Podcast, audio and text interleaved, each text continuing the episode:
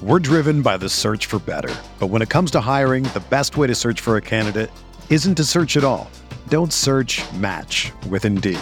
Indeed is your matching and hiring platform with over 350 million global monthly visitors, according to Indeed data, and a matching engine that helps you find quality candidates fast. Ditch the busy work. Use Indeed for scheduling, screening, and messaging so you can connect with candidates faster. Leveraging over 140 million qualifications and preferences every day, Indeed's matching engine is constantly learning from your preferences, so the more you use Indeed, the better it gets. Join more than 3.5 million businesses worldwide that use Indeed to hire great talent fast. And listeners of this show will get a $75 sponsored job credit to get your jobs more visibility at Indeed.com slash BlueWire. Just go to Indeed.com slash BlueWire right now and support our show by saying that you heard about Indeed on this podcast. That's Indeed.com slash BlueWire. Terms and conditions apply. Need to hire? You need Indeed. Arizona, Colorado, Indiana, Michigan, New Jersey, Tennessee, and Virginia. WynnBET is now live in all of these states, and the excitement of Wynn Las Vegas has finally landed in online sports betting and casino play. From boosted parlays to live in game offs on every major sport, WynnBET gives you the tools to win. Sign up today for your risk free $1,000 sports bet. Download the WynnBET app now or visit WYNNBet.com to start winning.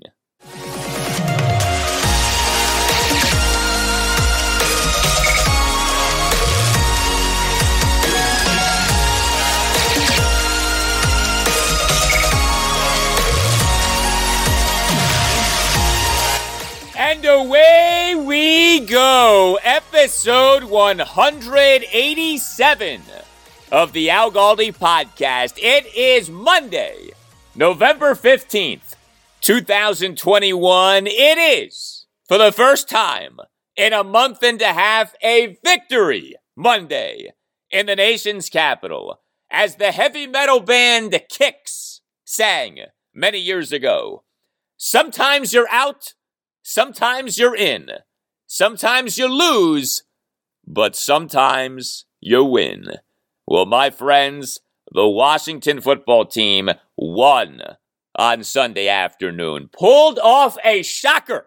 A 29 19 win over Tom Brady and the reigning, defending Super Bowl champion Tampa Bay Buccaneers. Washington had no business winning this game, not with Brady and the Bucs having the season that they had been having, not with Washington's defense having had the season that the defense had been having, not with Montez Sweat now out for that defense, not with Chase Young suffering this apparent torn ACL in the second quarter, not with Taylor Heinicke having not been good during Washington's four game losing streak. And yet, and yet, Washington won. Welcome to a special Washington football team post game show installment of the Al Galdi podcast. It is great to have you with us. There is so much to talk about. Not all of it is good. I mean, look, this Chase Young situation is very troubling that he appears to have suffered a season ending torn ACL. That is a horrendous development. Like, I don't want to minimize that. It also appears as if Ryan Fitzpatrick is, in fact, done for the season. Brandon Scherff may be injured again. So, no, it's not all roses. But you know what? It's nice to win.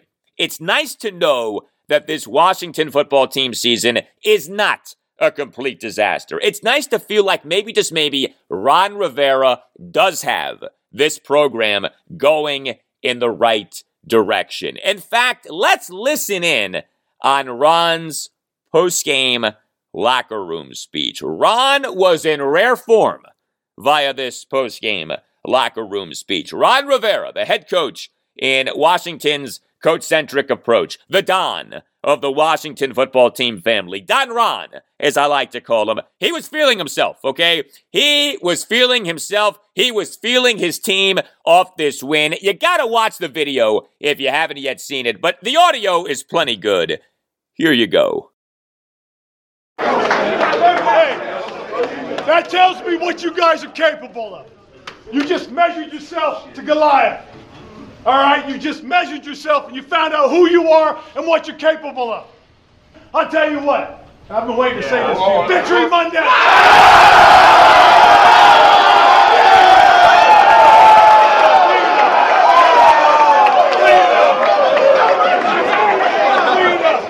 Hey, hey, hey, don't get full of ourselves. Learn from this event. Learn from what we did today. Let's get better, all right? Here we go. Team on three. One, two, three. Team!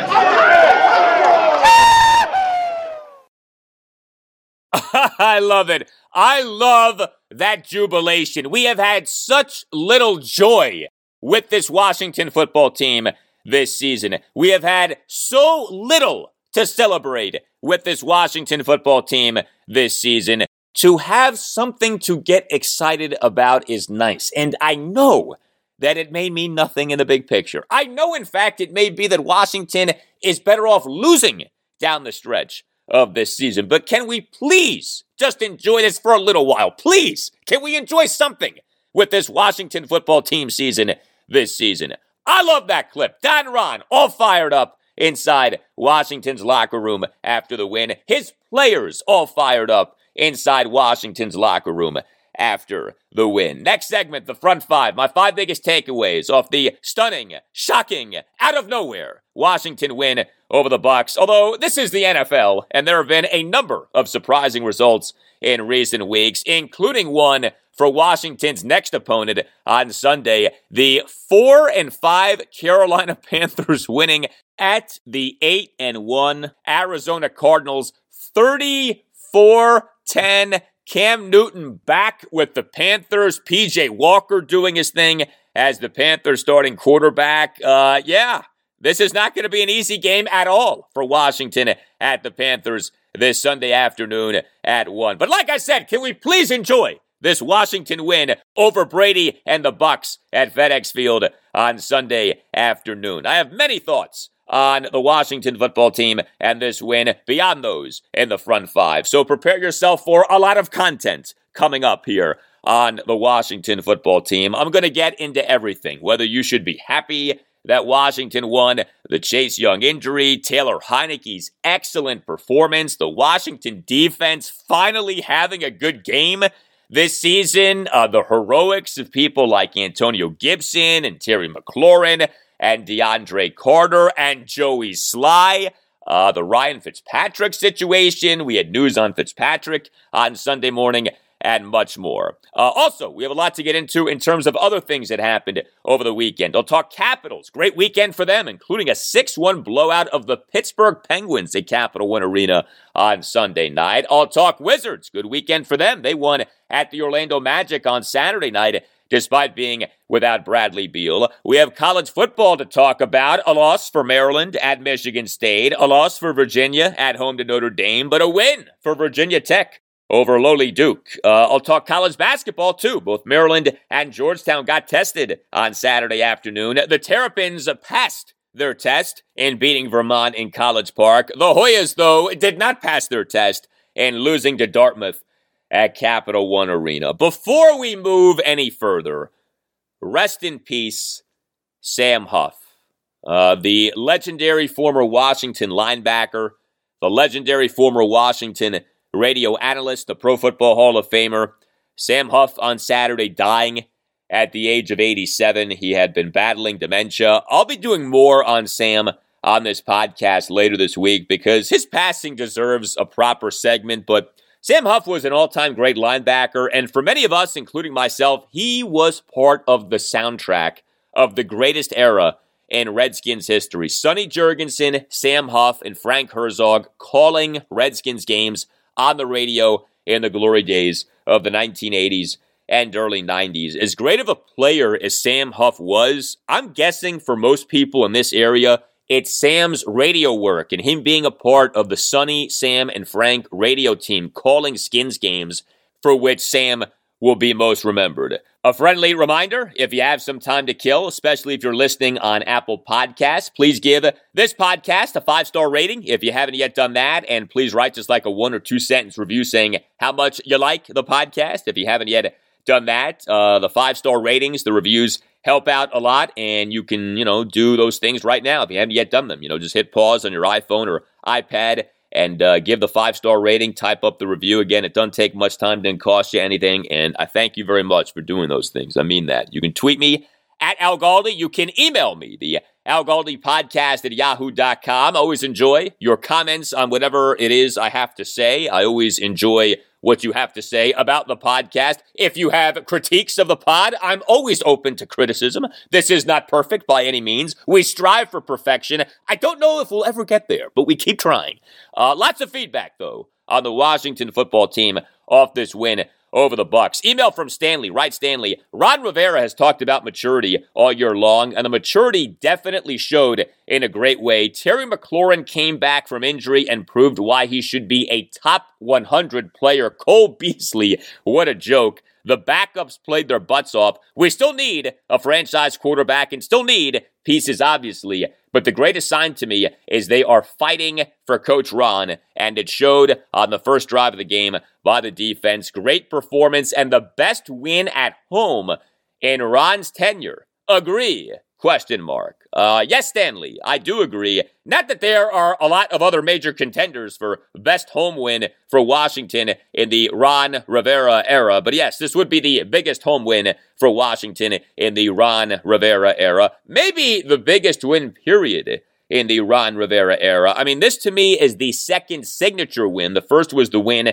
at the then 11 and 0 Pittsburgh Steelers last December. Email from Jim D. Writes Jim, Well, I suppose the spirit of Sam Huff was with us in this one. Very impressive win for the WFT. I just hope that Chase Young will be okay. Today reminds me a lot of the Green Bay game on Sunday Night Football during the 2016 season when Kirk Cousins and the offense avenged their playoff loss, much like Taylor Heinicke and company avenged their own playoff loss in this game. I'd say that that is a pretty interesting parallel. Yes, I know that this will affect our standings in the race for the tank, but I don't know. Sometimes it's just nice to win one. Agreed, Jim. Uh, that win over the Packers in 2016 was the famous How You Like Me Now game, right? It was after that game that Kirk famously yelled at Scot McCloughan, How You Like Me Now?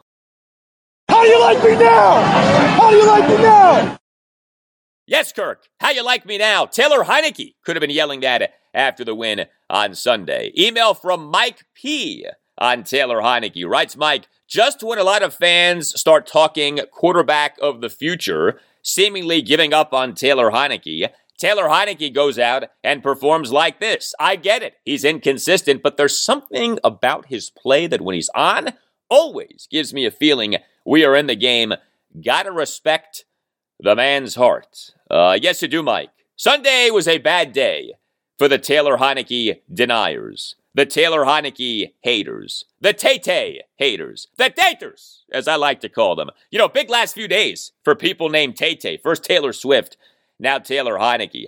Yeah, things are going well these days for people named Tay We always hope that things are going well in your life, but we know that it's not always the case that things are going well in your life. Bad things happen, and I want to tell you about a law firm that is ready to represent you if you've been wronged. Paulson and Nace. Paulson and Nace handles complex personal injury, medical negligence, and wrongful death cases. The services of Paulson and Nace are available in D.C., Maryland, and West Virginia. You see, Paulson and Nace is a family law firm. The Naces are DMV through and through. Big Washington football team fans. Paulson and Nace has decades of experience trying cases to jury verdicts and fighting for those injured through no fault of their own. Barry Nace and Chris Nace are both past presidents of the DC Trial Lawyers. Matt Nace is a member of the board of the DC Trial Lawyers and has just tried two cases in DC. Look, I've known the Naces for 25 plus years. These are good people and smart people who are excellent at what they do. Paulson and Nace has recovered millions of dollars for the sick and injured. It's very simple. If you have a case, contact Paulson and Nace. If you feel as if you've been wronged, if you have a complex personal injury, medical negligence, or wrongful death case, or you think that you may have one but aren't sure, call Paulson and Nace and schedule a no obligation appointment. Yeah, you're obligated to nothing. You can call Paulson and Nace at 202 902 7611. That's 202 902 7611. Make sure that you tell Paulson and Nace that Al Galdi Sanchez schedule a no obligation appointment by calling 202 902 7611. Paulson and Nace, when tragedy happens, let their family take care of yours.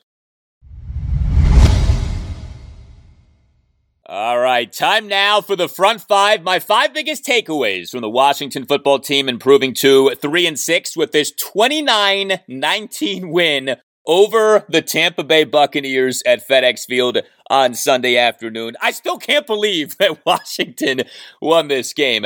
And so that brings us to takeaway number one, which is it's okay that Washington won this game. I get the angst over Washington having won this game. I get the idea that this Washington football team season is almost certainly going nowhere from a postseason contending standpoint. And Washington needs a franchise quarterback, and the most realistic path to a franchise quarterback is the NFL draft. And the higher the first round pick in the draft, the better for Washington when it comes to getting a franchise quarterback. Trust me, I get all of that. Few people will advocate harder for tanking when appropriate than yours truly. However, if Washington was to have lost all of its remaining nine games this regular season, that would have almost certainly meant that there were issues on this team well beyond quarterback. Heck, we know that there are issues on this team beyond quarterback, but exactly how many issues there are and exactly how deep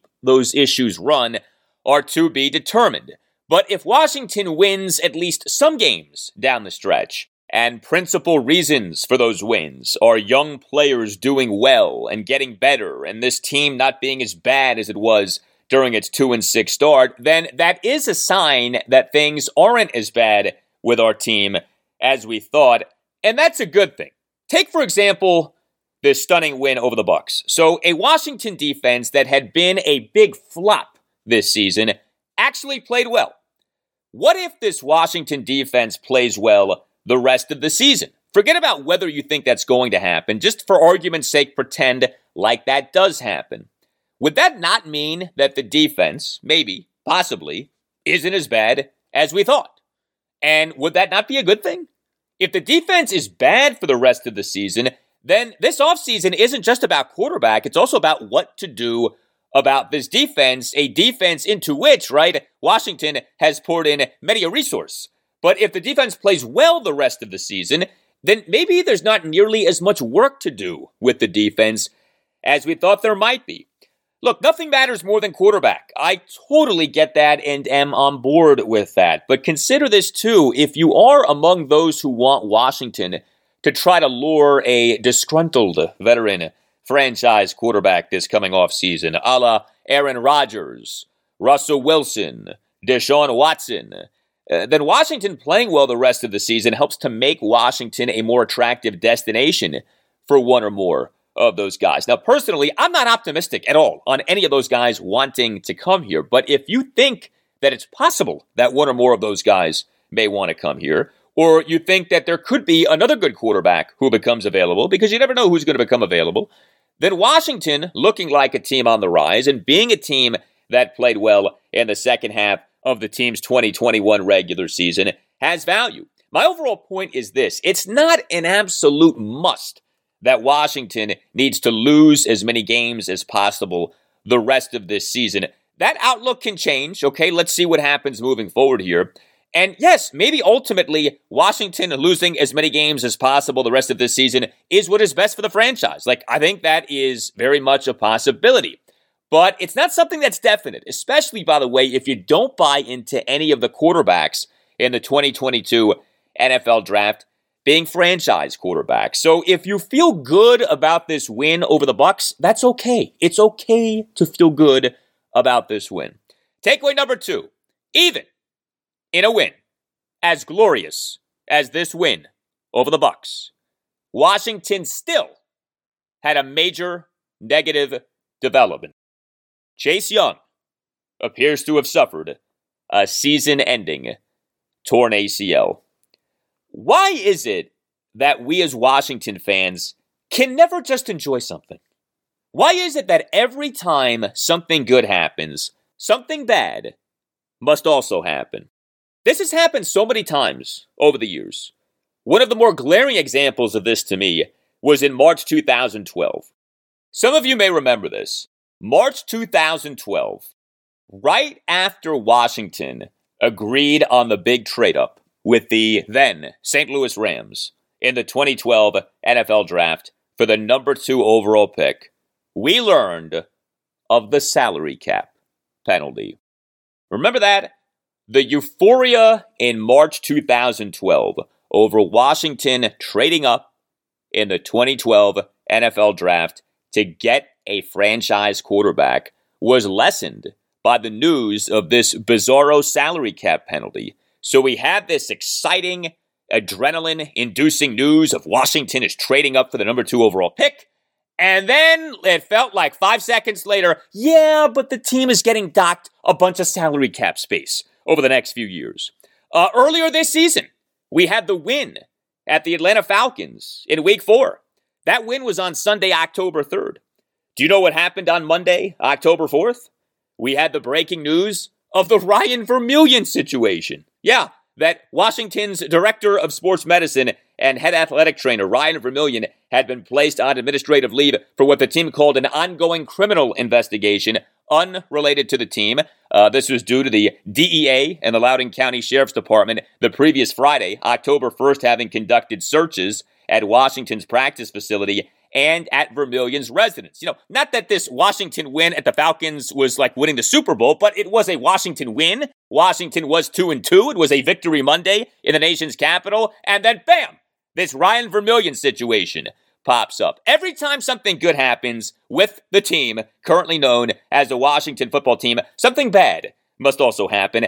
And this happened again on Sunday, on a day on which Washington knocked off Tom Brady and the reigning defending Super Bowl champion Bucs. Washington's biggest star suffered what appears to be a torn ACL. Chase Young in the second quarter suffered what is believed to be a torn ACL. On a third and two for the Bucs at the Washington 11, Chase got injured in rushing Tom Brady on his three-yard shotgun completion to running back Leonard Fournette for a first down. A cart came out for Chase. He refused the cart and instead walked off the field with the help of trainers. Good for Chase for doing that. I'm not sure that that's recommended by most orthopedists, but you know what? If that's the kind of thing that Chase felt that he needed to do, I can respect that and more power to him. Now, Chase Young did speak to the team at the half. Uh, that word has made the rounds and apparently helped to fire up his teammates. Good for Chase. Uh, Chase did return to the Washington sideline on crutches, seemed to be in good spirits. You know, I think psychologically seeing him back on the sideline there and seemingly being in good spirits uh, couldn't have hurt Washington in its attempt to win this game. But make no mistake, this is an awful, terrible development. Chase Young suffering this apparent torn ACL, and maybe even more than that. We don't know because remember, when an athlete tears a knee and suffers a torn ACL, it's not always just a torn ACL. Did he tear any of the other CLs, the LCL, the MCL? Uh, is there nerve damage? Like you just don't know with something like this. Hopefully, it's a torn ACL and nothing more, but we just don't know on something like that. But yes, it does appear as if Chase Young is done for the season. Tweet on Sunday afternoon from Ian Rapoport, NFL insider for NFL Network and NFL.com. Quote, the initial fear for Washington defensive end Chase Young is a torn ACL, source said. The team is awaiting a full battery of tests, but if the diagnosis is confirmed, that would, of course, knock him out for the season. Tweet on Sunday afternoon from ESPN NFL insider Jeremy Fowler. Quote, Washington believes Chase Young has torn his ACL. Source confirms. Test coming. Tough deal for defensive cornerstone. End quote. Tweet on Sunday afternoon from Washington football team insider JP Finley of NBC Sports Washington. Quote, been told ACL injury for Chase Young. Won't know for sure until tomorrow, but feeling is it's significant and he's done for the season. End quote. There's very little apparent wiggle room right now of, well, maybe, possibly, this isn't what we think that it is. No, this appears to be what we think that it is a torn ACL. And like I said, maybe more. Uh, I feel really bad for Chase Young. I wish Chase Young nothing but the best. Whatever lack of production he has had this season, and whatever the reasons for that lack of production, we all want him to be great. You know, everyone is on the same page in terms of that, wanting Chase Young to kill it, wanting Chase Young to conquer as a Washington football team edge rusher. It's crazy to me that Chase ends up suffering this badly injured knee off the events of the last few weeks. You know, this game taking place off Ron Rivera having been very open publicly about Chase's struggles this season, and then Chase conducting that post practice press conference last Thursday, uh, calling his critics haters, saying regarding having skipped OTA practices this past offseason to shoot various commercials and also shoot an episode of Family Feud. Quote, I was making money, baby. Gotta make that money. None of y'all would have ducked the money. At the end of the day, it's a job. You feel me? Just like y'all do your job, I do my job. End quote. And now he's done for the season. You know, there was so much Chase Young talk going into this game. This set up as like the perfect spot for Chase Young to bust out and kill it this season. And instead, his season ends up ending. It's the front five, my five biggest takeaways off the Washington football team, improving to 3 and 6 with a 29 19 win over the Tampa Bay Buccaneers at FedEx Field on Sunday afternoon. Takeaway number three Taylor Heinicke was outstanding and outplayed Tom Brady. It sounds nuts, but if you watch the game, you know that it be true that Taylor Heinicke outplayed Tom Brady. Taylor Heinicke on Sunday made his ninth start, regular season and postseason, as a Washington quarterback, made his 10th start, regular season and postseason, as an NFL quarterback. And he was outstanding. And again, he outplayed Tom Brady. Taylor Heinicke quarterbacked a Washington offense that went 11 of 19 on third downs, went 2 of 2 on fourth downs, and scored on 6 of 9 drives. Now, Washington did go just 2 of 4 in the red zone, but 2 of 4 is better than 0 of 4. So we consider 2 of 4 progress in these parts, given how bad Washington's red zone offense had been. Remember, Washington, during its now concluded four game losing streak, a mere 2 of 11 inside the red zone. Uh, Heinicke in this win over the Bucs on Sunday completed 26 of his 32 pass attempts, 26 out of 32. That works out to a completion percentage of 81.25, and that doesn't include two drops by Washington pass catchers. He really should have been 28 of 32. Uh, Heinicke threw for 256 yards on his 32 pass attempts. That works out to a yards per pass attempt of eight, which is really good.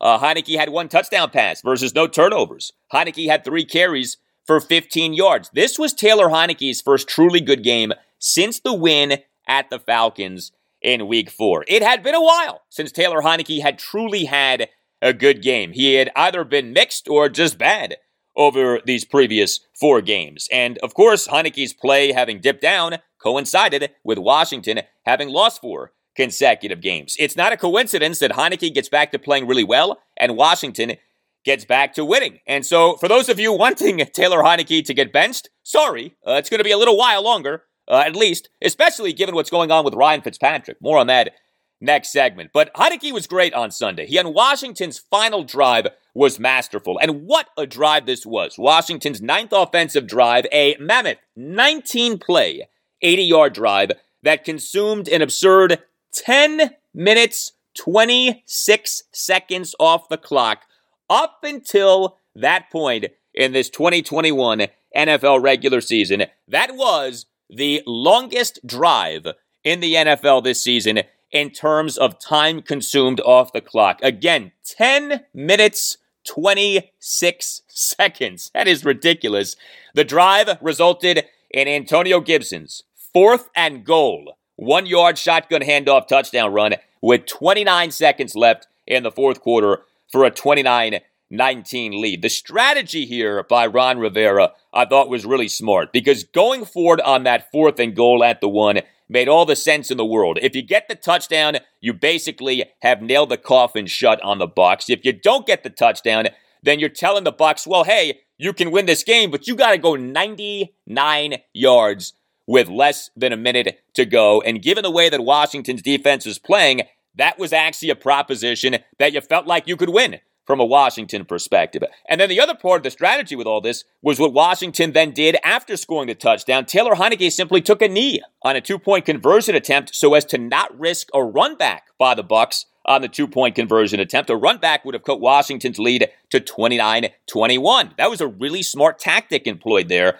by Washington. But Heinicke on this drive, third snap of the drive, Taylor Heinicke, a third and two, three yard shotgun scramble. Fourth snap of the drive, Taylor Heinicke, a first and 10, 16 yard shotgun play action completion to Terry McLaurin on a screen. 12th snap of the drive, Taylor Heinicke, a third and four, five yard shotgun completion to Adam Humphries. 14th snap of the drive, Taylor Heinicke, a second and 11, six yard shotgun completion to Antonio Gibson. Despite Heinicke taking a shot from linebacker Devin White, who was all over the place in this game. Remember, Devin White did not play in Washington's loss to the Bucs at FedEx Field in the wild card round last NFL postseason. A lot of the Taylor Heinicke deniers, Taylor Heinicke haters, the Tate haters, the Taters have used Devin White having not played in that playoff game as a reason to throw shade on Taylor Heinicke's performance in that game. Well, Devin White didn't play and Washington lost that game. Devin White did play on Sunday and Washington won that game. So no more about Devin White, but he was good on Sunday. I mean, I give the guy full credit. He was everywhere. But anyway, that completion, Heinicke to Gibson on the second and 11 six yard connection on Washington's Mammoth Drive. That completion forced the Bucs to burn the third and final second half timeout with 3:05 left in the fourth quarter. So yeah, that completion was not for first down, but that was a key completion on the drive and in the game. And then on the 15th snap of the 19 play drive, Taylor Heinicke, a third and five, six yard shotgun completion to Terry McLaurin, who made an outstanding catch despite taking a vicious shot from safety Jordan Whitehead. Uh, how about the drive that resulted in Heinicke's touchdown pass? Washington's third offensive drive started at the Bucs 46 off Bobby McCain's first quarter interception of Tom Brady, resulted in Taylor Heinicke's second quarter third and six 20 yard shotgun touchdown pass to DeAndre Carter, who beat corner Dee Delaney on a perfect pass by Heinicke. You know, you want to talk about Taylor Heinicke's accuracy? It's not always great, I'll admit to that, but man, was that pinpoint accuracy on that pass to Carter for the touchdown. Ensuing extra point gave Washington a 13 0 lead. Third snap of the drive, Taylor Heinicke, late first quarter, third and seven, eight yard shotgun completion to Antonio Gibson to beat the blitz. Sixth snap of the drive in the first snap of the second quarter, Taylor Heinicke, third and 14, 11 yard shotgun completion to J.D. McKissic, who made corner Jamel Dean miss on an attempted tackle. Really nice run after the catch by McKissic. And then on the next snap, the seventh snap of the drive, the second snap of the second quarter, Taylor Heinicke, a fourth and three, four yard shotgun completion to J.D. McKissic. Two huge fourth down conversions for Washington in this game. And Heinicke had a number of other big throws slash moments in this game. Washington's seventh offensive drive resulted in Antonio Gibson's third quarter first and goal one yard shotgun handoff touchdown run on which Washington's offensive line pushed like crazy in a second effort for the touchdown. Ensuing extra point gave Washington a 23-13 lead. First snap of the drive, Taylor Heinicke a first and 10 under center play action boot, 15 yard completion to Dax Milne. Fourth snap of the drive, Taylor Heinicke a third and four, 18 yard completion to John Bates. Uh, Washington's fourth offensive drive resulted in Joey Slye's 29 yard field goal with 58 seconds left in the second quarter for a 16 3 Washington lead. First snap of the drive, Taylor Heinicke, first and 10, 22 yard shotgun play action completion to DeAndre Carter. And this was one of those plays on which you said to yourself, you know what? This just seems to be Taylor Heinicke's day. If you remember this play, again, first and 10, 22 yard hookup with DeAndre Carter. This happened on a pass that went off the hands of Buck safety Jordan Whitehead and right to Carter. Again, sometimes better to be lucky than good. It's not like the pass from Heinicke was awful, but there was a bit of puck luck on this completion, no doubt. Uh, seven snap of the drop. Taylor Heinicke, a third and eight, nine yard shotgun completion to Ricky Seals Jones. Tenth snap of the drive and the final snap prior to the first half two minute warning. Taylor Heinicke, how about this? Using a hard count to induce a third and two five yard neutral zone infraction penalty on interior defensive lineman William Gholston.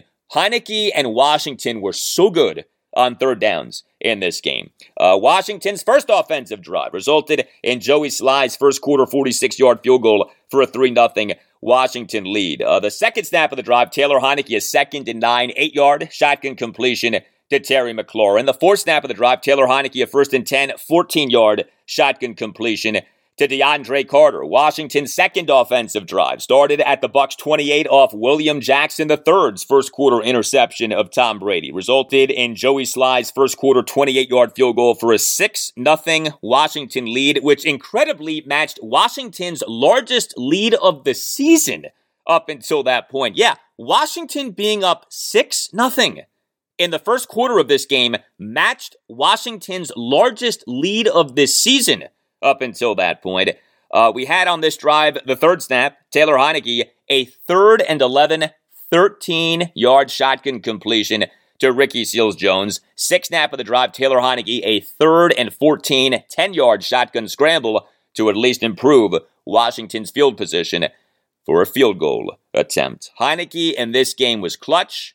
Heinicke in this game was accurate. Heinicke in this game was tough. He was pressured a bunch. Heinicke in this game was productive.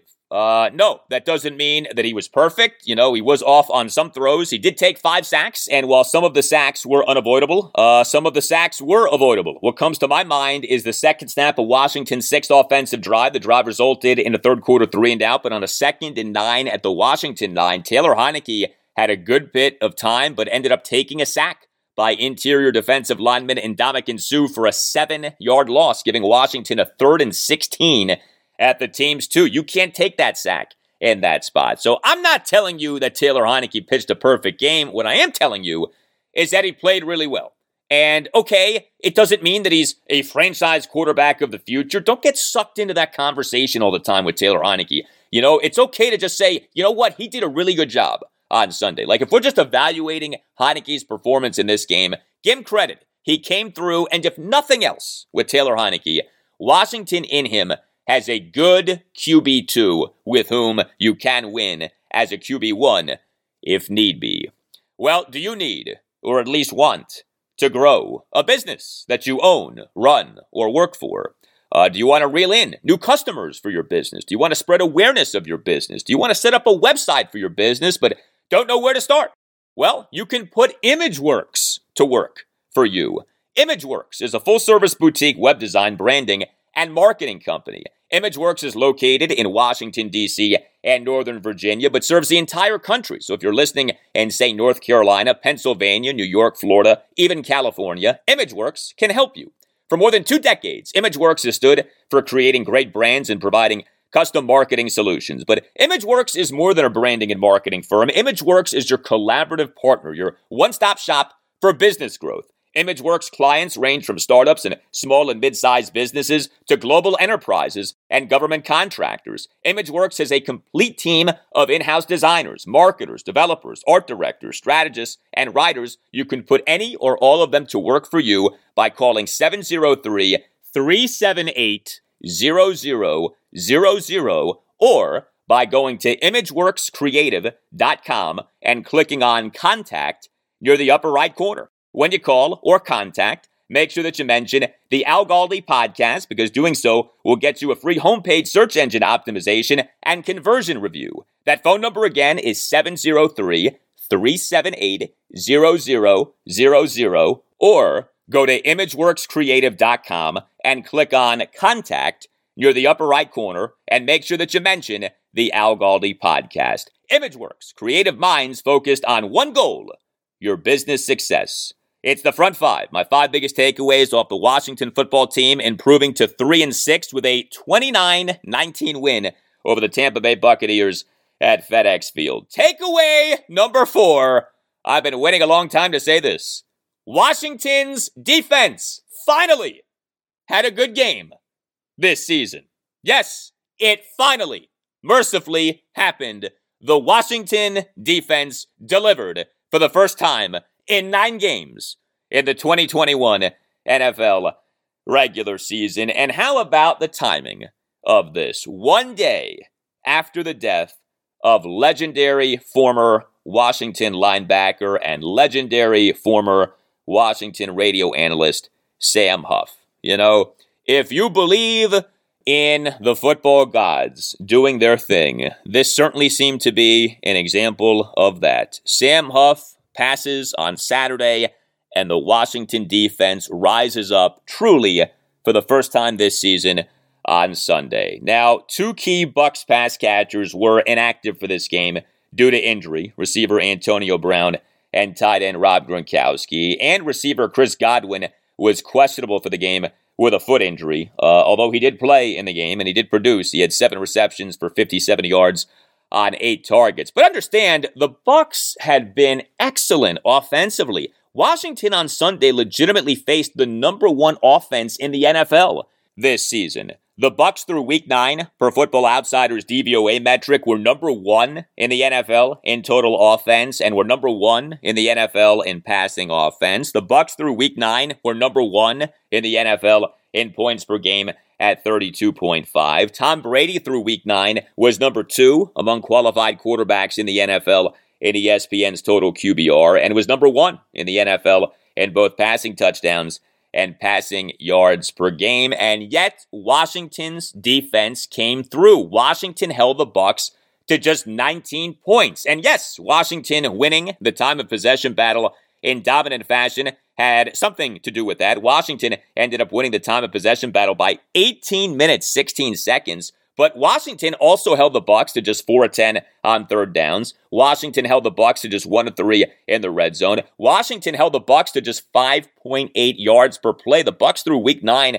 had averaged 6.3 yards per play. So Washington in this game held the Bucs to half a yard per play less than what the Bucs had been producing. I go back to the Bucs' eighth offensive drive. Took place with Washington nursing a 23-13 lead, resulted in a punt on the first snap of the fourth quarter, sixth snap of the drive, the penultimate snap of the third quarter. Kendall Fuller tackling receiver Chris Godwin on a Tom Brady second and six shotgun completion to Godwin for no gain. Seventh snap of the drive, and the final snap of the third quarter. Shaka Toney providing pressure on Tom Brady on a Brady third and six shotgun and completion. I don't know about you, but it was on this drive that I said to myself, man, this Washington defense is truly rising up. When you consider Montez Sweat on the reserve injured list, out with his broken jaw for four to six weeks, Chase Young knocked out of the game in the first half with this apparent torn ACL, and yet Washington's defense is playing well. I mean, you think about the circumstances of this game. Bad defense throughout the season, facing an elite offense, facing the greatest quarterback ever. You're minus your top two edge rushers, one for the entire game, the other one for the bulk of the game, and yet the defense comes through. That really is something when you put it in that context. How about the job that Washington did on Tom Brady? Washington intercepted Brady twice in the first quarter, held him to just 220 yards on 34 pass attempts, 6.47 yards per pass attempt. Yes, Brady did have two touchdown passes, but he never caught fire in this game like a lot of people thought he would, including myself. Uh, Washington's first interception, the Bucs' second offensive drive, second snap of the drive on a second and 10 for the Bucs at their 25. William Jackson III intercepted a Tom Brady shotgun pass as the football bounced out of the grasp of receiver Jaelon Darden as he was turning and got hit by Kamren Curl, went into the air and then into the arms of Jackson. Yes, some puck luck on a play like that, but whatever. There's also skill on a play like that. The hit by Curl, the catch by Jackson. Ensuing Washington offensive drive resulted in Joey Slye's first quarter 28 yard field goal for a 6 0 Washington lead. Washington's second interception, the Bucs' third offensive drive, fifth snap of the drive, Bobby McCain registered the second interception of Tom Brady in the first quarter as a Tom Brady first and 10 shotgun pass went right to McCain at midfield and he then generated a 19 yard return. Although Da'Ron Payne received a 15 yard taunting penalty on the play, with the ensuing Washington offensive drive resulted in the Taylor Heinicke touchdown pass to DeAndre Carter. Washington intercepting Tom Brady twice in the first quarter marked the first time that Brady had been intercepted multiple times in the first quarter of a game since December 23rd, 2012. Tom Brady throwing two picks in a first quarter just doesn't happen, and yet it did happen on Sunday. Another great thing about Washington's defense in this game, Jonathan Allen. He again was a force. It is well established by now that Jonathan Allen is having a great season of having signed the big money contract extension this past summer. You know, you talk about a guy like turning it on in a contract season. Well, Jonathan Allen has already gotten his big money contract, and yet he is still turning it on, which tells you everything you need to know about Jonathan Allen, the player and the person. But so many standout moments for Jonathan Allen in this game. Bucs' first offensive drive resulted in a first quarter three and out. Four snap of the drive, Jonathan Allen smashed Tom Brady for a quarterback hit on a Brady third and eight shotgun incompletion. The Bucs' third offensive drive resulted in that Bobby McCain first quarter interception of Tom Brady. The third snap of the drive. How about this? Jonathan Allen stuffed running back Leonard Fournette on a third and one under center handoff run for no gain as Allen got push on the Bucs stud left guard Ali Marpet and then was able to disengage and make the tackle. That was such an impressive play by Allen. Marpet is one of the best guards in the NFL, maybe is the best guard in the NFL. Allen got push on Marpet, and then, like I said, was able to disengage and make the tackle. Uh, Buck's sixth offensive drive was the Bucs' first offensive drive of the second half, resulted in a third quarter three and out. Third snap of the drive, Jonathan Allen heavily pressured Tom Brady on a third and two shotgun incompletion. There really wasn't that much bad from Washington's defense. I mean, Washington did allow Tom Brady to have two touchdown passes, uh, including the one on which Kendall Fuller got beat. Uh, Brady on that Bucs ninth offensive drive, which started at the Washington 47, thanks to the Dax Milne killer fourth quarter lost fumble. Third snap of the drive, Kendall Fuller got beat by receiver Mike Evans on a Tom Brady fourth quarter third and three, 40 yard shotgun touchdown pass to Evans. Although the Bucs kicker Ryan Succop missed the ensuing extra point attempt, so Washington's lead was 23 19. So, all right, you gave up a couple of touchdown passes by Brady. You also had that moronic penalty by William Jackson III. What was he thinking on this? Bucs fifth offensive drive, eighth snap of the drive on a fourth and six for the Bucs at the Washington 47 with two seconds left in the second quarter. William Jackson III committed a face mask penalty in trying to tackle receiver Mike Evans on a Tom Brady 22 yard shotgun completion to Evans. The penalty yardage was half the distance to the goal, so the penalty yardage ended up being 13 yards, gave the Bucs the ball at the Washington 12, and even though time had expired in the first half, the Bucs got an untimed down, and the untimed down resulted in a Ryan Succop 31 yard field goal that cut Washington's lead to 16-6. I don't know about you, but when that happened, I said to myself, all right, this is the beginning of the turnaround here for the Bucs. You know, this is the kind of thing that a bad team does, commits a dopey penalty like that. A good team capitalizes on the penalty as the Bucs did, and now Brady and the Bucs are going to steamroll Washington in the second half, but that did not happen. And takeaway number 5, Washington's running game was woeful on first downs but Washington's running backs generated a number of key plays. It's a little tricky, but I want to start with this. I could not stand how often Washington ran the ball on first downs in this game and how unproductive so many of those runs were. Uh, you look at something like Washington's fourth offensive drive, did result in Joey Slye's 29 yard field goal with 58 seconds left in the second quarter for a 16 3 Washington lead. But the 11th snap of the drive, the first snap after the first half two minute warning, on a first and 10 at the Bucs 14, Antonio Gibson, an under center handoff run from minus five yards as safety Jordan Whitehead came in unblocked to make the tackle. Washington's seventh offensive drive resulted in Antonio Gibson's first and goal, one yard shotgun handoff touchdown run. Fifth snap of the drive, Jaret Patterson, a first and 10 under center handoff run for minus three yards. Washington in this game had a number of first down runs that went for two yards or less. Drove me nuts. One of the things that analytics have revealed is how efficient early down passing is in the NFL. I did not like how much early down running Washington employed in this game. But that said, Antonio Gibson and J.D. McKissic made some big plays in this game.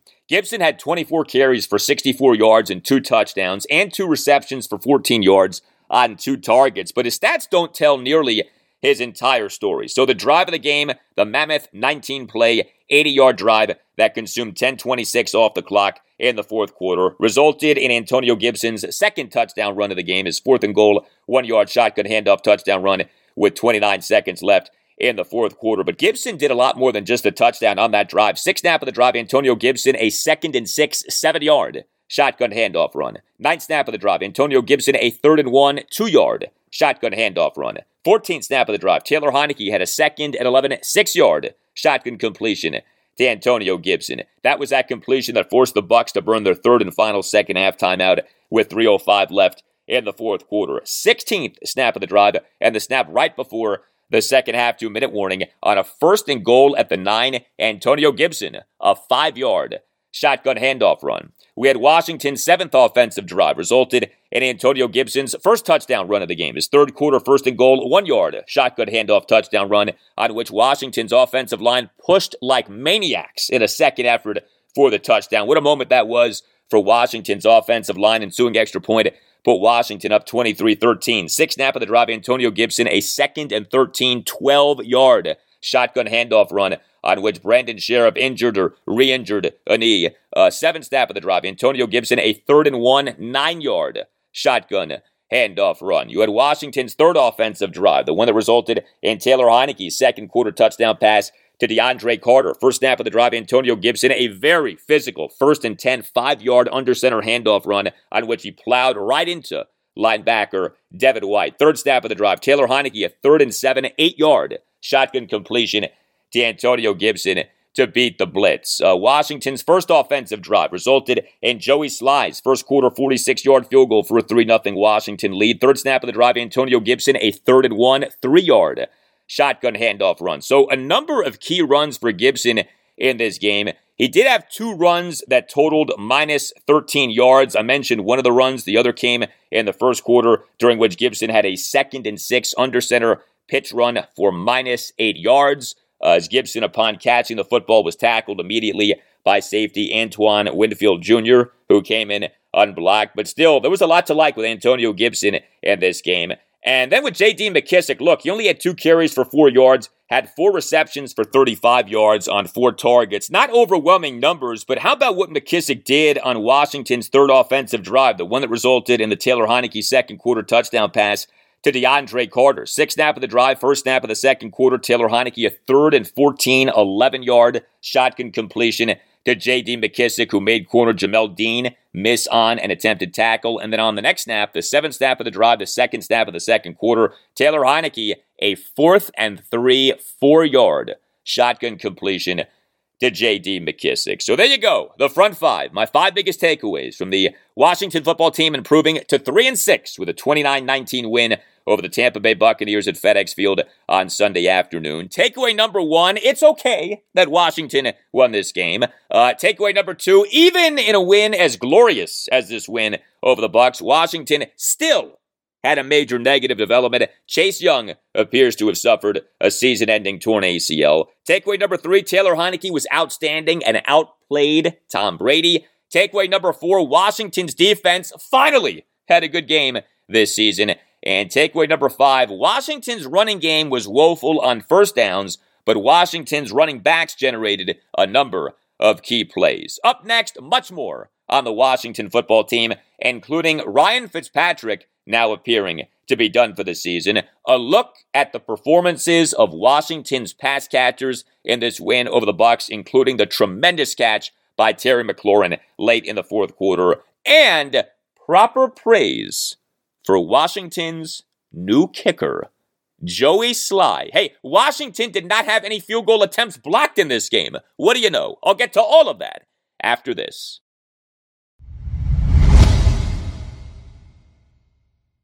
Hey guys, Al Galdi here. Still plenty of time this NFL season to attend a game, and there's no need to exhaust yourself searching all over the internet to find NFL tickets, including Washington football team tickets. That's because TickPick that's T I C K P I C K is the original no fee ticket site and the only ticket site that you'll ever need as your go to for all NFL tickets. You see, TickPick got rid of all of those awful service fees that the other ticket sites charge. This allows TickPick to guarantee the best prices on all of its NFL tickets. Don't believe this? Look, if you can find better prices for the same seats on another ticket site, TickPick will give you 110% of the difference in the purchase price. And so if you're looking to watch Washington live this season, get your tickets at tickpick.com slash Galdi to save $10 on your first order of Washington football team tickets. Whether you want to attend the Monday Nighter against the Seahawks on November 29th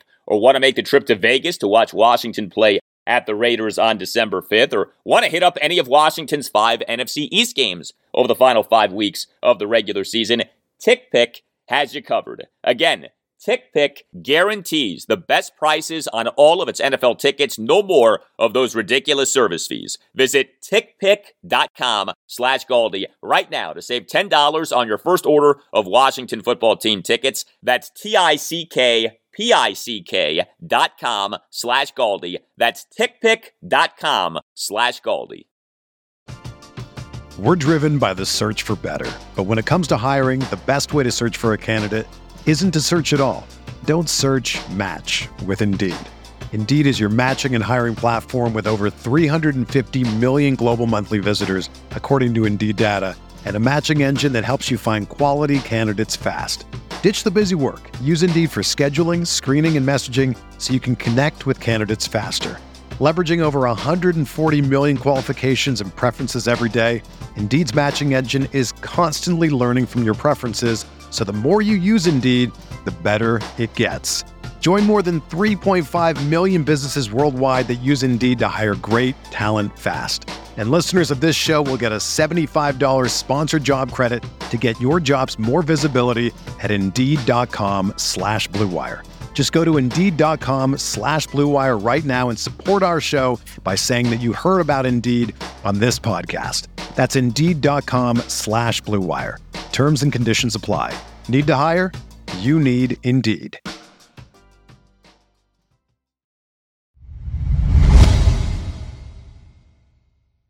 All right, more now on the Washington football team, our victorious Washington football team. The four-game losing streak over. Washington gets the 3 and 6 with a 29-19 win over the Tampa Bay Buccaneers at FedEx Field on Sunday afternoon. So, when it comes to Washington's quarterback situation, as we discussed during the front five, Taylor Heinicke was really good, putting to rest, at least for now, calls for him to be benched in favor of Kyle Allen. And as I mentioned during the front five, we have Ryan Fitzpatrick news. We on Sunday morning had multiple reports that Ryan Fitzpatrick is not expected to play again this season. Now, this isn't shocking, but this is worth noting. Uh, the person who broke the news, NFL insider Ian Rapoport of NFL Network and NFL.com, wrote the following quote, Ryan Fitzpatrick's 2021 season is expected to be over. The Washington football team's season opening starting quarterback has too long of a road back from a hip subluxation, and multiple sources say it's highly unlikely that he returns this year. Fitzpatrick, who was injured in week one and placed on injured reserve, is still dealing with swelling and pain in the hip and groin area, sources say. Based on his current status, he's been focused on treatment rather than rehab and working out to get back on the football field. That part of the process has yet to begin. He has another MRI in a few weeks to check his progress. If that shows vast improvement, perhaps Fitzpatrick can begin working out again. But based on where his hip is, the belief is he won't see the field again this year. End quote. So to me, what stood out from that piece by Rapoport as much as anything is that Fitzpatrick has been focused on treatment rather than rehab and working out to get back on the football field. That part of the process has yet to begin. I mean, people, it's mid November. And that part of the process has yet to begin off an injury that was suffered in week one of the season. Yeah, uh, barring some miracle here, Ryan Fitzpatrick is not going to play again this season. And Ryan Fitzpatrick is going to end up playing on just 16 offensive snaps for Washington this season. The guy who was supposed to be Washington's starting quarterback this season is going to end up playing on just 16 offensive snaps the entire season. Washington's top two offensive free agent acquisitions this past offseason, Fitzpatrick and Curtis Samuel, have totaled three games and 46 offensive snaps this season. It's nobody's fault that Fitzpatrick's and Samuel's seasons have been ruined by injury, at least so far in the case of Samuel. But it is remarkable. And when you tack onto that Chase Young suffering this apparent torn ACL on Sunday, does it not sometimes feel like we're cursed? I mean, I don't believe in curses, okay? But there is an element with this team of that which can go wrong will go wrong. I mean, think now about Washington's last two major veteran quarterback acquisitions Alex Smith and Ryan Fitzpatrick. Each guy suffered a freakish but serious injury at FedEx Field in his first season with the team. How and why does that happen?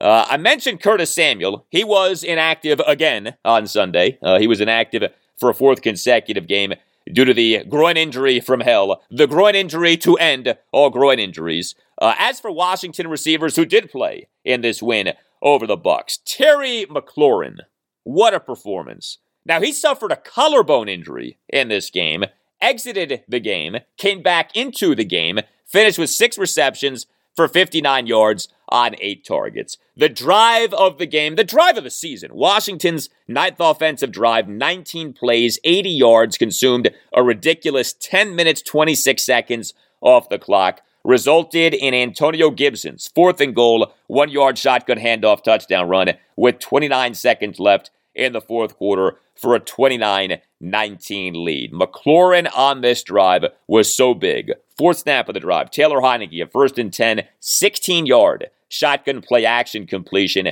to Terry McLaurin on a screen. And then the 15th snap of the drive. Taylor Heinicke, a third and five, six yard shotgun completion to Terry McLaurin, who made a terrific catch despite taking a nasty shot from safety Jordan Whitehead. You talk about manning up.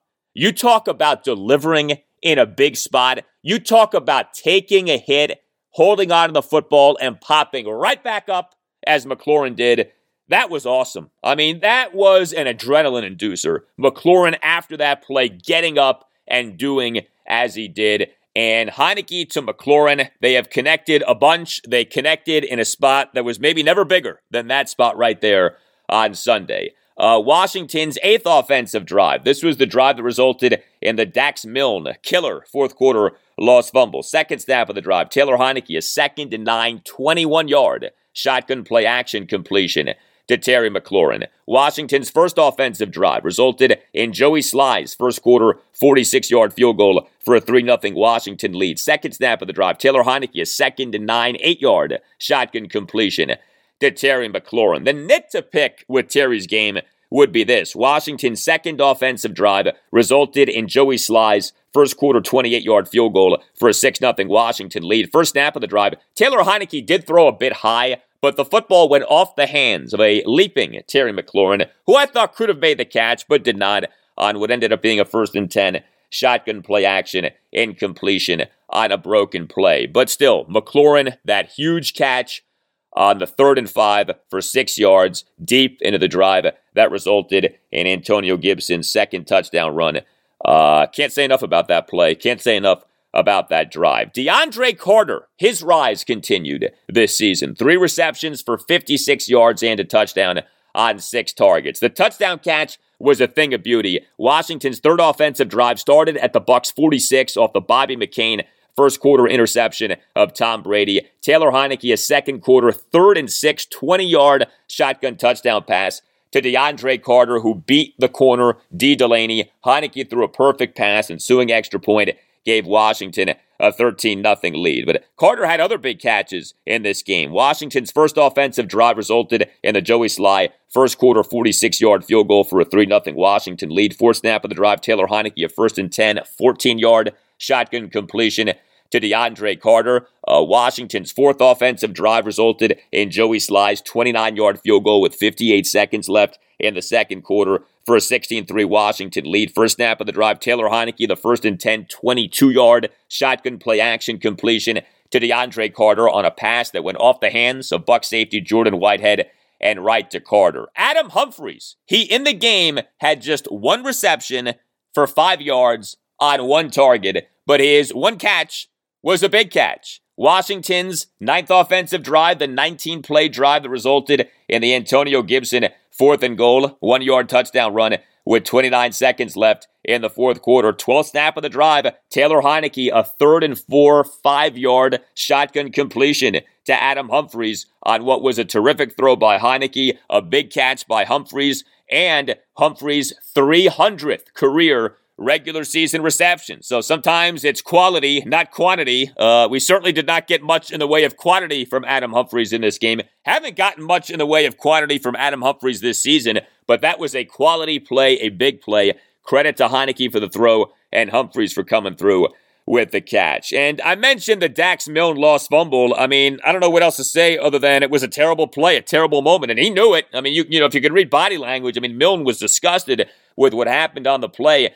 Dax Milne, two receptions, 22 yards on two targets, and that lost fumble. Uh, Washington's eighth offensive drive Fifth snap of the drive, Milne a killer fourth quarter lost fumble while running with the football on a Taylor Heinicke third and nine, nine yard shotgun completion to Milne. That's the thing. That was another big third down conversion for Washington. And then Washington coughed up the football. The play resulted in the Bucs getting the ball at the Washington 47 with Washington nursing a 23-13 lead, and the ensuing Bucs offensive drive resulted in a touchdown. The Tom Brady fourth quarter third and three, 40-yard shotgun touchdown pass to receiver Mike Evans, although Ryan Succop missed the ensuing extra point attempt, so Washington's lead was at 23 19. Milne did have a big play, though, in the game. Washington's seventh offensive drive resulted in Antonio Gibson's third quarter, first and goal, one yard shotgun handoff touchdown run. The first snap of that drive was a Taylor Heinicke first and 10, 15 yard under center play action boot completion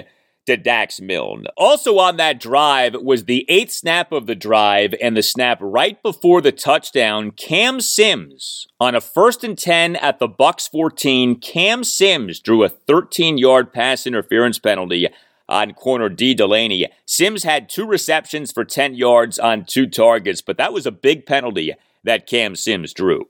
Uh, Ricky Seals Jones got hurt in this game. He suffered a hip injury. You know, it wasn't just Chase Young who got injured in this game. I mentioned Terry McLaurin getting banged up in the game. Ricky Seals Jones got injured in the game. We'll get to the offensive line momentarily here. But Ricky Seals Jones suffered a hip injury, so we'll have to see where he's at. Of course, Logan Thomas is still on the reserve injured list with his hamstring injury. Seals Jones on Sunday, three receptions for 30 yards on four targets, a drop, and a penalty. Washington's first offensive drive resulted in a Joey Slye first quarter 46 yard field goal for a 3 0 Washington lead. Seven snap of the drive and the snap right before the field goal. Ricky Seals Jones had a drop. He allowed the football to go right through his hands on a Taylor Heinicke third and four shotgun incompletion. Washington's second offensive drive resulted in Joey Slye's first quarter 28 yard field goal for a 6 0 Washington lead. The third snap of the drive, Taylor Heinicke, a third and 11, 13 yard shotgun completion to Ricky Seals Jones. Washington's fourth offensive drive resulted in Joey Slye's 29 yard field goal with 58 seconds left in the second quarter. Third snap of the drive, Ricky Seals Jones committed a first and 10 five yard full start penalty, but the seventh snap of the drive, Taylor Heinicke, a third and eight nine yard shotgun completion to Ricky Seals Jones. And then on the 13th snap of the drive, on a third and 15 at the Bucs 19, Taylor Heinicke, an eight yard shotgun completion to Ricky Seals Jones who did suffer a hip injury on the play. So a lot happening with Ricky Seals Jones in this game. Had some big catches, but also had some boo boos, and he got hurt. John Bates, three receptions, 25 yards on three targets. Did have a near fumble in the game, uh, but he also had a third and four, 18 yard reception on a Taylor Heinicke shotgun pass on the drive that resulted in the Antonio Gibson third quarter first and goal one yard shotgun handoff touchdown run. And like I said, you had a bunch of guys getting hurt in this game. Chase Young, Terry McLaurin, Ricky Seals Jones, Brandon Scherff returned from a four game absence that was caused by a knee injury, but then either re injured the knee or suffered a new knee injury. So he may be out again. Uh, look, not to beat up on a guy while he may be hurt again, but there is no way that Washington should pay big money to Scherff as a free agent this coming offseason. This guy gets hurt way too much. Uh, Cornelius Lucas was back. He returned from a one game absence that was caused by illness. And interestingly, he was Washington's starting right tackle, not Samuel Cosmi. Cosmi was available only in an emergency situation of having missed the three previous games due to an ankle injury. So Washington starting offensive line from left to right, Charles Leno Jr., Ereck Flowers, Tyler Larsen. Remember, Chase Roullier is on the reserve injured list now. Brandon Scherff and Cornelius Lucas. And oh yeah, the new kicker for the Washington football team in this win over the Bucs. Joey Slye, well done in his first game as Washington's kicker. 3 of 3 on field goals and 2 of 2 on extra points. Uh, Slye had a first quarter 46 yard field goal for a 3 0 Washington lead, had a first quarter 28 yard field goal for a 6 0 Washington lead, and had a 29 yard field goal with 58 seconds left in the second quarter for a 16 3 Washington lead. And don't take for granted that Slye went 2 2 on his extra point attempts because Joey Slye in this 2021 regular season had been the Houston Texans kicker for three games in September and the San Francisco 49ers kicker for three games in October. And Over those six total games, had gone just 9 of 12 on extra points, including going just 2 of 4 on extra points over his three games with the 49ers in October. But Slye, on Sunday, a perfect 2 of 2 on his extra points, and more importantly, 3 of 3 on his field goals. And yes, no field goal attempts for Washington were blocked in this game. Thank goodness. Lots more on the Washington football team off this win over the Bucs throughout the week on this podcast, which covers the Washington football team like no other podcast or show in DC. But we now move to some non Washington football team items from your DC sports weekend.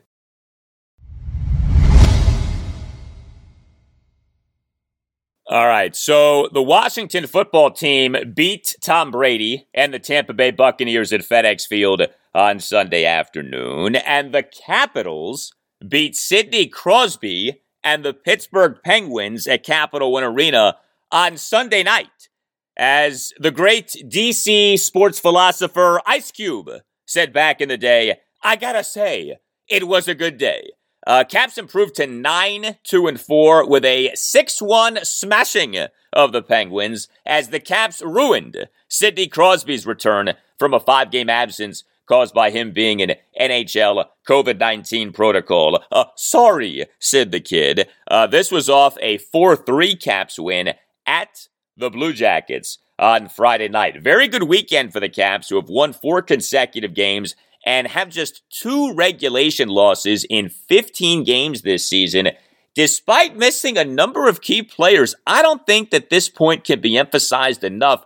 The many high level players who the Caps have been without for so much of this season. I mean, Nicklas Backstrom has yet to play this season. Nicklas Backstrom hasn't played in a single game for the Caps this season. Backstrom has been out since the start of Capitals training camp due to ongoing rehabilitation on his hip. TJ Oshie has been out due to a lower body injury that was suffered in a 3 2 overtime loss to the Detroit Red Wings at Capital One Arena on October 27th. Anthony Mantha has been out due to shoulder surgery that he underwent on November 5th for an injury that was suffered in a 5 4 overtime loss at the Florida Panthers on November 4th. Uh, Nick Dowd is out now due to a lower body injury that was suffered in a 5 3 win over the Buffalo Sabres at Capital One Arena on November 8th. And Dowd, in that overtime loss at the Panthers on November 4th, returned off having missed three of the previous four games due to a lower body injury. Uh, by the way, we had Nick Dowd news on Sunday. The Caps on Sunday announced the re signing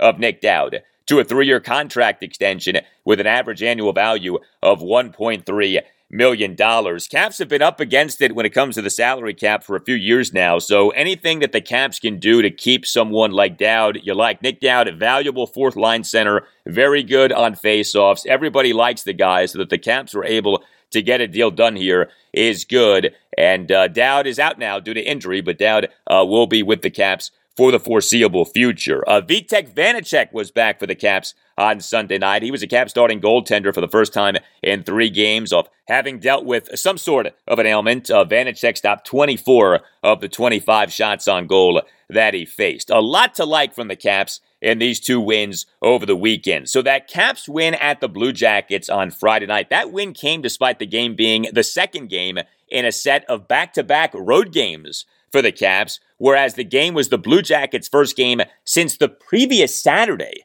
November 6th. So here you had the Caps playing the second game in a set of back to back road games. You had the Blue Jackets playing for the first time in nearly a week, and yet the Caps won the game. Now, it wasn't necessarily smooth sailing. Caps for natural stat trick in the game had just two high danger five on five shot attempts to the Blue Jackets 13, including just one to the Blue Jackets 11 over the first two periods. But again, the Caps had a right to be off, and the Caps won the game. That's what matters the most. Uh, the Caps starting goaltender in that game, Ilya Samsonov, he stopped 26 of the 29 shots on goal that he faced. He got tested in this game per natural stat trick. Samsonov faced 11 high danger shots on goal and stopped nine of them. The Caps did win the puck possession battle and the rout of the Penguins on Sunday night. Caps per natural stat trick had 51 five on five shot attempts to the Penguins 41, including 13 5 on 5 high danger shot attempts to the Penguins 7 and 11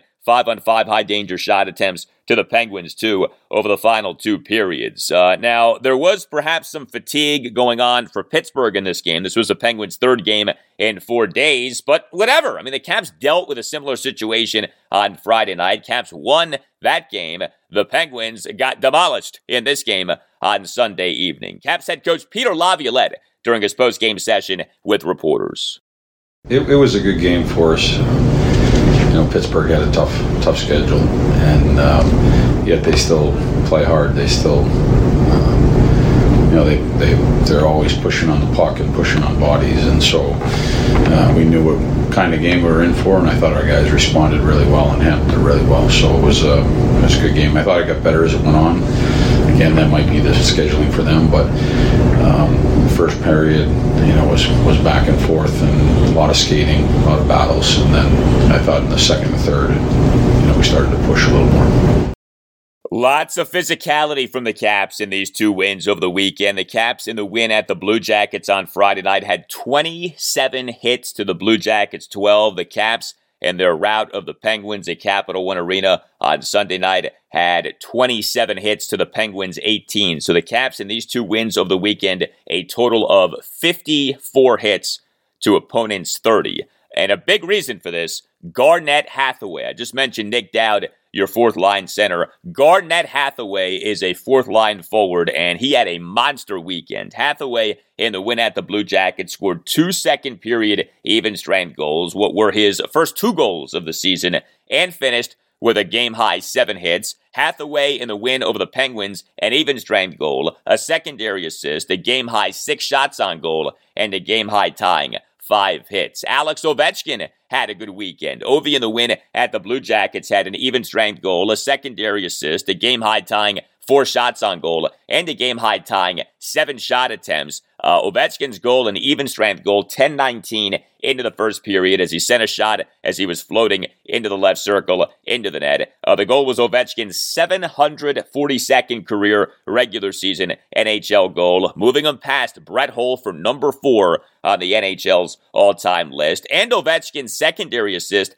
came on Garnet Hathaway's second even strength goal in the second period as Ovi poked the puck away from Jakub Voracek against the boards near the right point in the Caps defensive zone. Lars Eller then got the puck along the boards in the neutral zone, skated the puck along the boards and passed the puck to Hathaway as he skated past the blue line into the Caps offensive zone and Hathaway then scored the goal on a one on none breakaway on a wrister in the slot. But that secondary assist for Ovechkin, that's a winning play, and that's not a play that you're necessarily going to get from all high level scorers. But Ovi doing some dirty work, again, poking the puck away from Jakub Voracek to get the sequence going. It just speaks to the season that Ovechkin is having. It speaks to the way that Ovechkin is playing the game. He's been so good. Ovi in the win over the Penguins had just one shot on goal and just four total shots, but he also had two assists and three hits. Alex Ovechkin now nine multi-point games in 15 games on the season. He really has been great.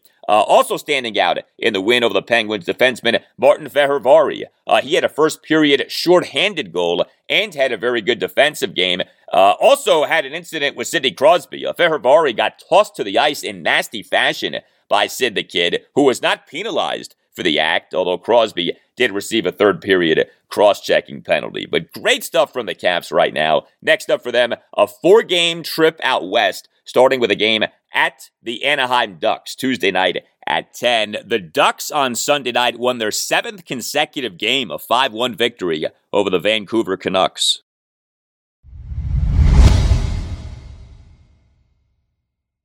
All right, let's talk Wizards.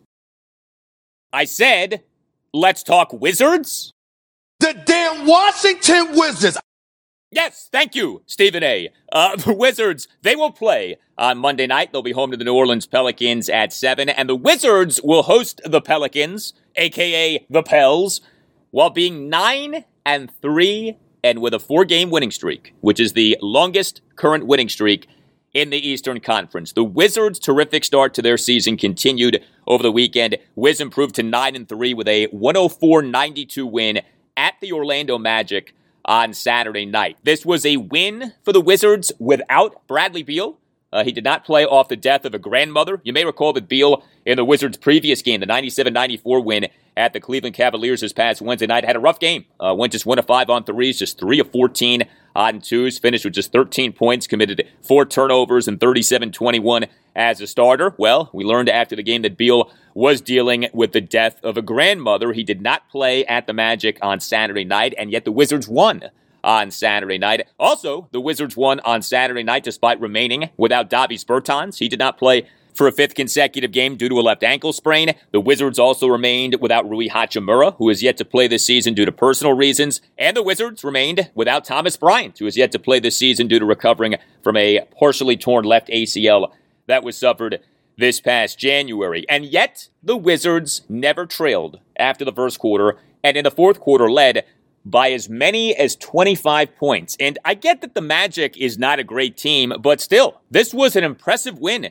for the Wizards. You know, the Wizards trailed in the first quarter 18 14. They then exploded for a 20 0 run that gave the Wiz a 34 18 lead in the second quarter. Wizards defense was excellent again. Wizards held the Magic to just 92 points, including just 37 points in the first half. Wizards held the Magic to 32.5% shooting on threes, 13 of 40. Wizards held the Magic to just 18 of 52 shooting on twos. The Wizards went just 12 of 35 on threes, but did go 30 of 49 on twos. And that, in a lot of ways, was the difference in the game. The Wizards outscored the Magic in the paint 42 26. And the big reason for that was Montrezl Harrell. Uh, he was a force again. He, to me, has been the Wizards MVP so far this season. There is so much to like about the job that Montrezl Harrell has done as a Wizard so far this season. Harrell in this win at the Magic in just 20 minutes, 56 seconds off the bench, had 20 points on 9 of 13 shooting, 7 assists versus no turnovers, and 6 rebounds. So it's not just that the guy gave you efficient scoring, it's not just that the guy rebounded, it's that the guy was a playmaker. 7 assists versus no turnovers. Uh, Spencer Dinwiddie went just 3 and 9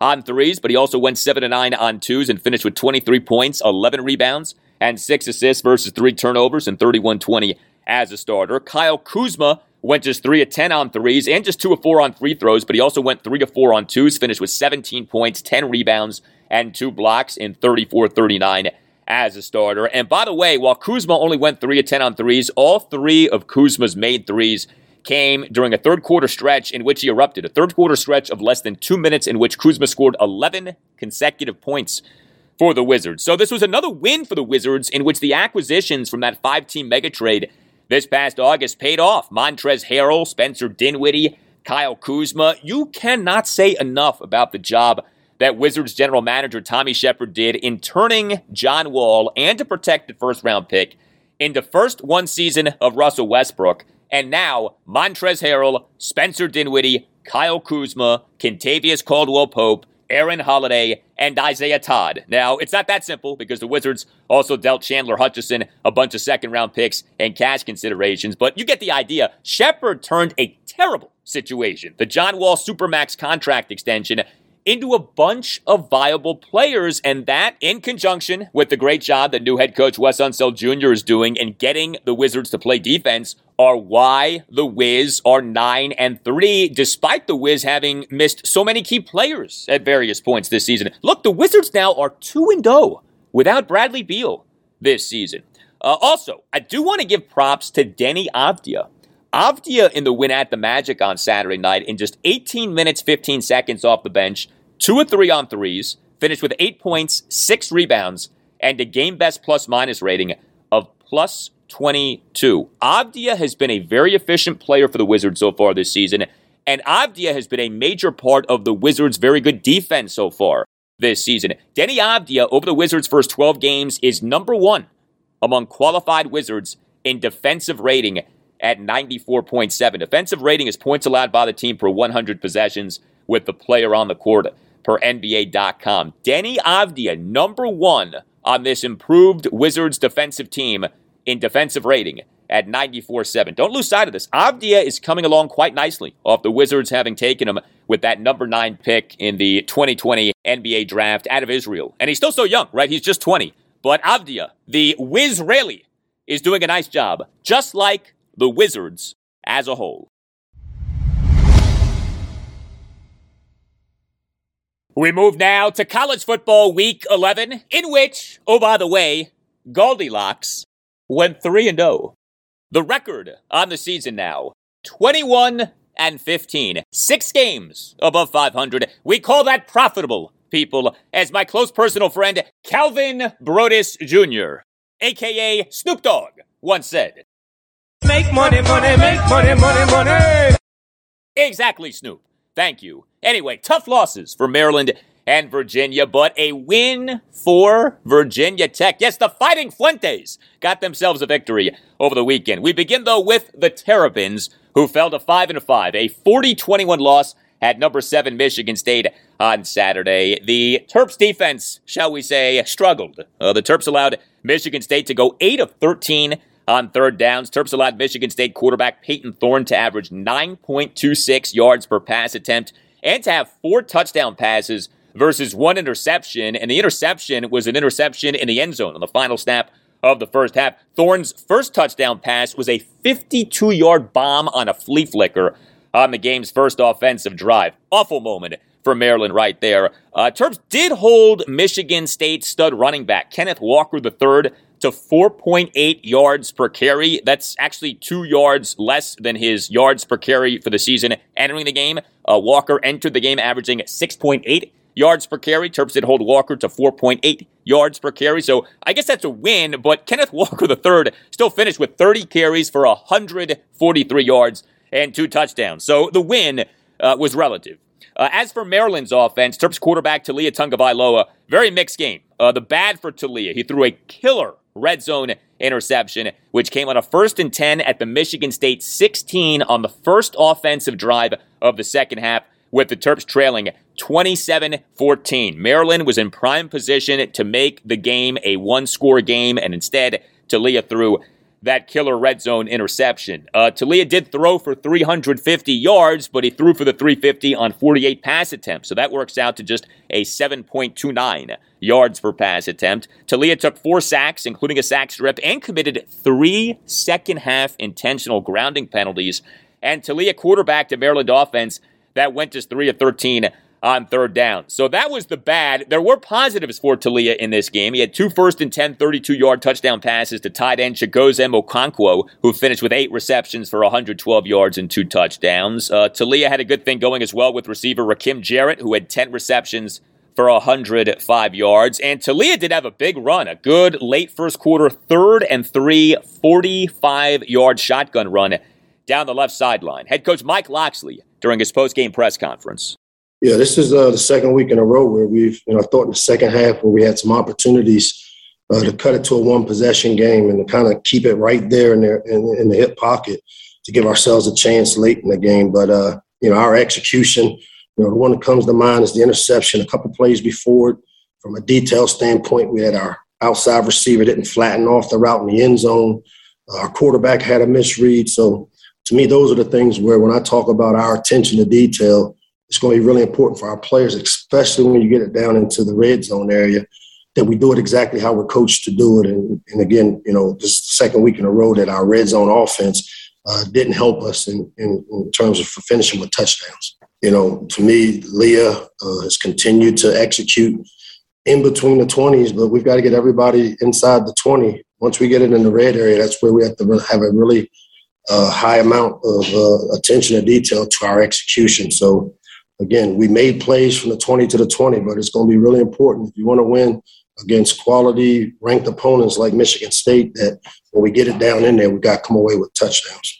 Yes, you do. Also, for the Terps in this loss at Michigan State on Saturday, 13 accepted penalties for 93 yards. The Terps constantly hurt themselves this season, and that happened again in this game. So, for the Terps now, two regular season games left, two more chances to get to six wins. Uh, home to number six Michigan this Saturday afternoon at 3:30, and then at Rutgers on Saturday November 27th. Already at six wins is Virginia, but Wahoo Wah now has lost two consecutive games. Cavaliers fell to 6 and 4, a 28 3 loss to number 9 Notre Dame at Scott Stadium in Charlottesville on Saturday night as Cavs quarterback Brennan Armstrong did not play. Uh, this was the big question going into the game. Would Armstrong, who was having a great season, play off having suffered a rib injury in the Cavs' previous game, a 66 49 loss at then number 25 BYU on October 30th. Well, Armstrong did not play, and so true freshman Jay Woolfolk was the Cavs starting quarterback. He became the first true freshman to start at quarterback for Virginia since 1977. It had been a minute since Virginia had started a true freshman at quarterback, and the results were not good. Uh, Woolfolk went just 18 to 33 for just 196 yards. That's 5.94 yards per pass attempt. Woolfolk had no touchdown passes versus two interceptions. Woolfolk took seven sacks, and Woolfolk quarterback to Cavs offense and scored just three points and went just 5 of 14 on third downs. Look, I don't want to kill Jay Woolfolk. This was a really tough spot. First collegiate start as a true freshman, facing number nine Notre Dame, which has a good defense in prime time. Like there was a lot working against Jay Woolfolk in this game. Also working against him, by the way, was that the Wahoos were without running back Wayne Taulapapa. Uh, he did not play. So that did not help out the cause of Jay Woolfolk. Uh, the Hoos' leading rusher ended up being running back Mike Hollins, who had nine carries for 44 yards. Hoos receiver Keytaon Thompson had nine receptions for 110 yards. UVA head coach Bronco Mendenhall during his post-game press conference on Jay Woolfolk's performance. I love Jay Woolfolk, and I, I thought he handled uh, tonight um, on par with being a first start against the top 10 team, um, replacing, I think, the best quarterback in the country. And our team, right, also saw what we look like uh, and how they have to step up um, with that, uh, the difference between Brennan and Jay. Brent, or Jay's got a bright, bright future. I really liked uh, the way Mike Hollins was battling in the run game, Keytaon, and so those are the kind of efforts around Jay that we would have needed more sooner. Um, but yeah, I, I, thought he, Jay, I'm talking about specifically, uh, did a nice job. I think Notre Dame's good on defense. They gave him a lot of looks and pressure, um, and got to him, right? Which the the protection has to hold better. Um, but yeah, I thought it was a solid start for him. All right. As for UVA's defense, it actually was not as awful as it had been, but UVA's defense still had problems. Uh, UVA allowed Notre Dame to go 7 of 11 on third downs. UVA did hold Notre Dame quarterback Jack Coan to just 132 yards on 20 pass attempts. That's just 6.6 yards per pass attempt, but Coan did go 15 of 20 and had three touchdown passes versus one interception, and UVA had no sacks in the game. Uh, UVA allowed Notre Dame to run the ball very well as well. Uh, Notre Dame ended up totaling 38 carries for 249 yards. That's 6.55 yards per carry and a touchdown. Cavs have two regular season games left, and they are two big ones. At number 21 Pitt this Saturday afternoon at 3:30, and then home to Virginia Tech on Saturday, November 27th. Pitt leads the ACC's Coastal Division, but the Cavs can still win the ACC Coastal Division. Cavs will win the Coastal and get a spot in the ACC Championship game if they win their final two regular season games. But the big question, of course, is what is the status of Brennan Armstrong? Uh, here was Bronco during his post-game press conference on whether he could tell us anything about Armstrong's availability for this Saturday afternoon's big game at Pitt. No, I, I can't. Um, day by day, by day by day, by minute by minute, by second by second. Okay, so we'll just have to wait and see about the status of Brennan Armstrong. But what a quarterback duel that game for Virginia at Pitt could be this Saturday afternoon. Brennan Armstrong versus Kenny Pickett. Well, speaking of injured quarterbacks, Virginia Tech's injured quarterback played on Saturday, and he was great as we had a rare, stress free, feel good Saturday for the Hokies this season. Virginia Tech improved to 5 and 5, a 48 17 blowout of lowly Duke at Lane Stadium in Blacksburg on Saturday. This was the Hokies' final home game of the season, and they smashed what is a terrible Duke team. Duke fell to 0 6 in the ACC. Look, this game does nothing to change the outlook on Hokies head coach Justin Fuente. He, to me, still is fired coach coaching. But this was a dominant offensive performance. I mean, let me give Fuente and the Hokies credit. Tech scored 48 points, put up 573 total net yards of offense, and averaged 9.7 yards per play. And the Hokies starting quarterback, yes, was Braxton Burmeister, despite him having left Tech's previous game, that 17 3 loss at Boston College on November 5th due to injury. Burmeister in this smashing of Duke, 9 of 15, but for 215 yards, three touchdowns, and an interception. He took no sacks. Burmeister averaged 14.33 yards per pass attempt, and he had nine carries for 71 yards as the Hokies ran the ball exceptionally well. Hokies totaled 41 carries for 297 yards. That's 7.24 yards per carry and two touchdowns. Big game for Hokies running back Raheem Blackshear, 12 carries, 117 yards, and a touchdown. Hokies running back Keshawn King had a good game too, nine carries, 90 yards, and a touchdown. The guy who had been really good for Virginia Tech recently in terms of rushing uh, actually did not have a great game. Hokies running back Malachi Thomas, seven carries for just 10 yards. Uh, also playing on Saturday was Hokies receiver Tre Turner. Uh, he played off having missed that loss at Boston College due to injury. Turner had one reception for 29 yards and two carries for eight yards. And Hokies receiver Tayvion Robinson, four receptions for 78 yards and three punt returns for 73 yards, including a third quarter 24 yard punt return and a fourth quarter 43 yard punt return. We have not talked about this, but Tayvion has been one of the better punt returners in college football this season. Tayvion through week 11 is number one in the FBS in punt return yards at 329 and is number two among qualified punt returners in the FBS and yards per punt return at 15. Two regular season games left for the Hokies at Miami this Saturday night at 7:30 and at Virginia on Saturday, November 27th. And let's talk some college basketball before we call it a show. We had Maryland and Georgetown playing at the same time on Saturday afternoon. Each team got tested big time but only one team won. Uh, that team was number 21 Maryland, which improved to 3 and 0, a 68 57 win over Vermont at Xfinity Center in College Park on Saturday afternoon. Second consecutive game for the Terrapins in which they got a scare from a lesser opponent. Uh, the Terps in their 71 64 win over George Washington in College Park this past Thursday night, led by just two points, 66 64, with a little more than two minutes left in the second half, but ended the game on a 5 0 run. Well, the Terps on Saturday afternoon trailed Vermont by seven early in the second half at 39 32, but then won the rest of the game 36 18. Vermont is no joke. Vermont is a veteran team that started a graduate student and four seniors. I mean, you talk about experience. Vermont has that. Uh, one of those experienced players, graduate student Ben Shungu, scored a career high 27 points, including 20 in the first half. He, for the game, went 4 of 6 on threes. And Terps head coach Mark Turgeon, during his postgame press conference, called Vermont's head coach John Becker, quote, one of the best coaches in the country, end quote.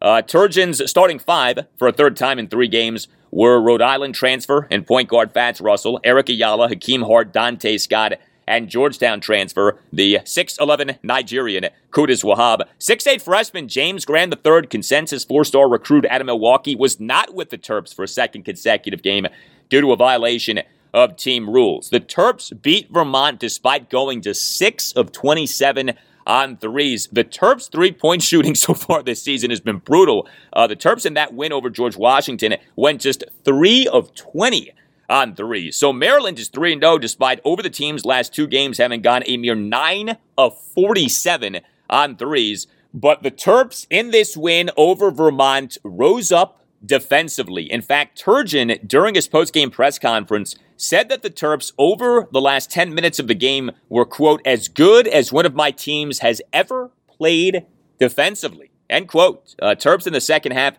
held Vermont to just 4 of 20 on twos off having allowed Vermont in the first half to shoot 10 of 18 on twos. Terps for the game held Vermont to just 7 of 22 on threes. One thing you have to give Mark Turgeon credit for, he consistently coaches up his teams to be good defensively. And Maryland brought the defense, especially as this game against Vermont went on. Uh, Eric Ayala and Fats Russell each scored 22 points for the Terps. Uh, Ayala and Russell combined for 44 of the Terps, 68 points. Ayala went just 2 of 8 on threes, but he went 5 of 10 on twos and 6 of 6 on free throws, finished with 22 points in 36 minutes as a starter. Uh, Fats Russell, just 2 of 8 on threes, just 6 of 9 on free throws, but he went 5 of 8 on twos, finished with 22 points, 5 rebounds, 2 assists versus 1 turnover in 35 minutes as a starter. Donta Scott struggled on threes, 0 of 5, and he scored just 4 points in 34 minutes as a starter, but he did have 8 rebounds, 3 blocks, and 3 assists versus one turnover. And Qudus Wahab played for just 23 minutes as a starter, only committed one foul, so it's not like